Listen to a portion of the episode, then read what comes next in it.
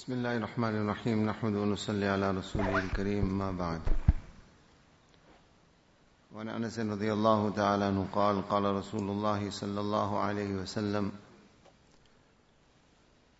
لا يتمنين احدكم الموت لضر اصابه فان كان لا بد فاعلا فليقل اللهم احيني ما كانت الحياة خيرا لي وتوفني إن كانت الوفاة خيرا لي, لي متفق عليه This is a chapter which deals with the prohibition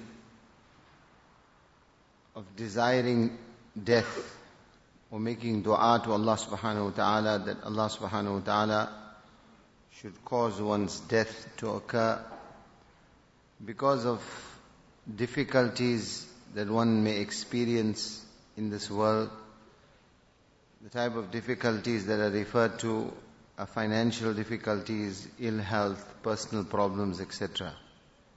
However, there is one exception which Imam Nawawi rahimahullah mentions, وَلَا بَأْسَ بِهِ لِخَوْفِ الْفِتْنَةِ فِي الدِّينِ There is no problem or there is a certain levity which Sharia gives where a person desires death because of fitna, which is where he fears that he may lose his deen or he may lose his iman. Only in that instance, there is some levity which Shariat gives. However, some time back we began this discussion. Life is such that Allah subhanahu wa ta'ala, many places in the Quran, Allah says, وَنَبْلُوكُمْ بِالشَّرِّ وَالْخَيْرِ فِتْنَةً وَإِلَيْنَا تُرْجَعُونَ إنا خلقنا الإنسان من نطفة أمشاج نبتليه فجعلناه سميعا بصيرا ليبلوكم أيكم أحسن عملا Many places Allah subhanahu wa ta'ala says in the Quran that we will test you. Halat, conditions, difficulties, hardships. This is Allah's sunnat that is going to occur in this world. And in this, a person is given opportunity to make sabr, to patiently persevere in the face of hardship and difficulty, with this conviction in the heart that whatever is happening to me, whether some near relative passes away what we feel prematurely, or some financial difficulty, or sickness, or hardship, whatever it may be, we have to have this conviction that it is from Allah subhanahu wa ta'ala.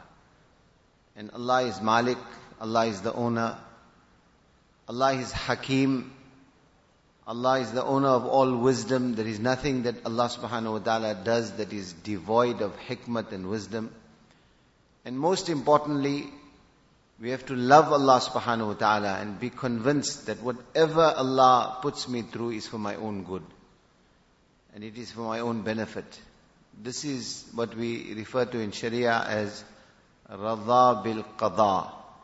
Radha bil Qada literally translated means to be content or happy or accept whatever is Allah's decree, whether it is something that we perceive to be good or difficult or evil or hard. Whatever it is, it is Allah's decree. And because it is Allah's decree, we have to have this conviction that is khair, there is benefit, there is good for us in that. And as we mentioned, one great benefit we see in Sharia is that when we face halat, ibtila'at, difficulties, hardships, which as we mentioned is a way of life, there's no one that escapes this in this world. The greatest test came upon Rasulullah sallallahu alaihi wasallam, who was the beloved of Allah. Anbiya alayhi salatu wasalam were the ones who were tested the most. إن عظم البلاء مع عظم الجلاء جزاء إن عظم الجزاء مع عظم البلاء the hadith of Rasulullah sallallahu alaihi wasallam that greatest reward is with the greatest ibtila'at greatest test greatest hardship so the friends of Allah the beloved of Allah they were tested the most this is Allah's sunnah this is life and in this we are given an opportunity to make sabr and when we will make sabr then on the one hand, we find in ahadith, as we discussed previously, that making sabr in the face of hardship and difficulty, one great benefit is that Allah has kept this as a cleansing process.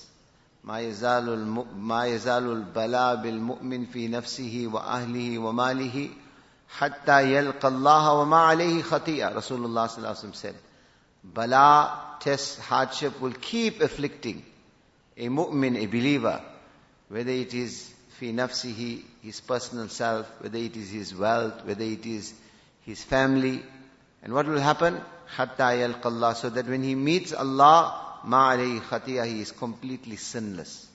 Allah uses the sabr which he makes in the face of those difficulties and hardships to cleanse him, cleanse him of guna, cleanse him of sins, rafa darajat, to raise his stages. That is why we find many times Allah's friends, Allah's walis, those who are, those who are paband on shariat, those who are close to Allah subhanahu wa ta'ala, we find that in the latter part of their life, sometimes they go through very great tests, very great hardship, very great difficulty. Ulama Kiram mentioned one, one very big sabab and means of this. What is the sabab and means of this? Is that Allah has decided for this person a certain rank and status in akhirat, in Jannat. And maybe his amal have not been of the level where he is worthy of that. So something has to propel him and raise him to that particular level. So right in the last stage of the, li- of the life of this person, Allah puts him through one great test and hardship. As a result of which, despite the fact that his amal don't take him there, his sabr in the face of this difficulty will take him to that level of position which Allah subhanahu wa ta'ala wanted for him. So we can't see that.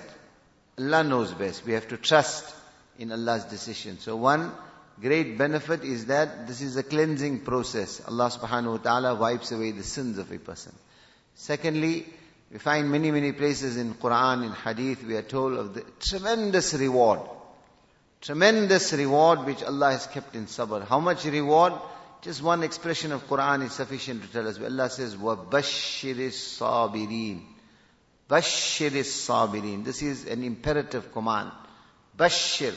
Allah says, give glad tidings. Mubarak Badi, congratulate those people who will make sabr.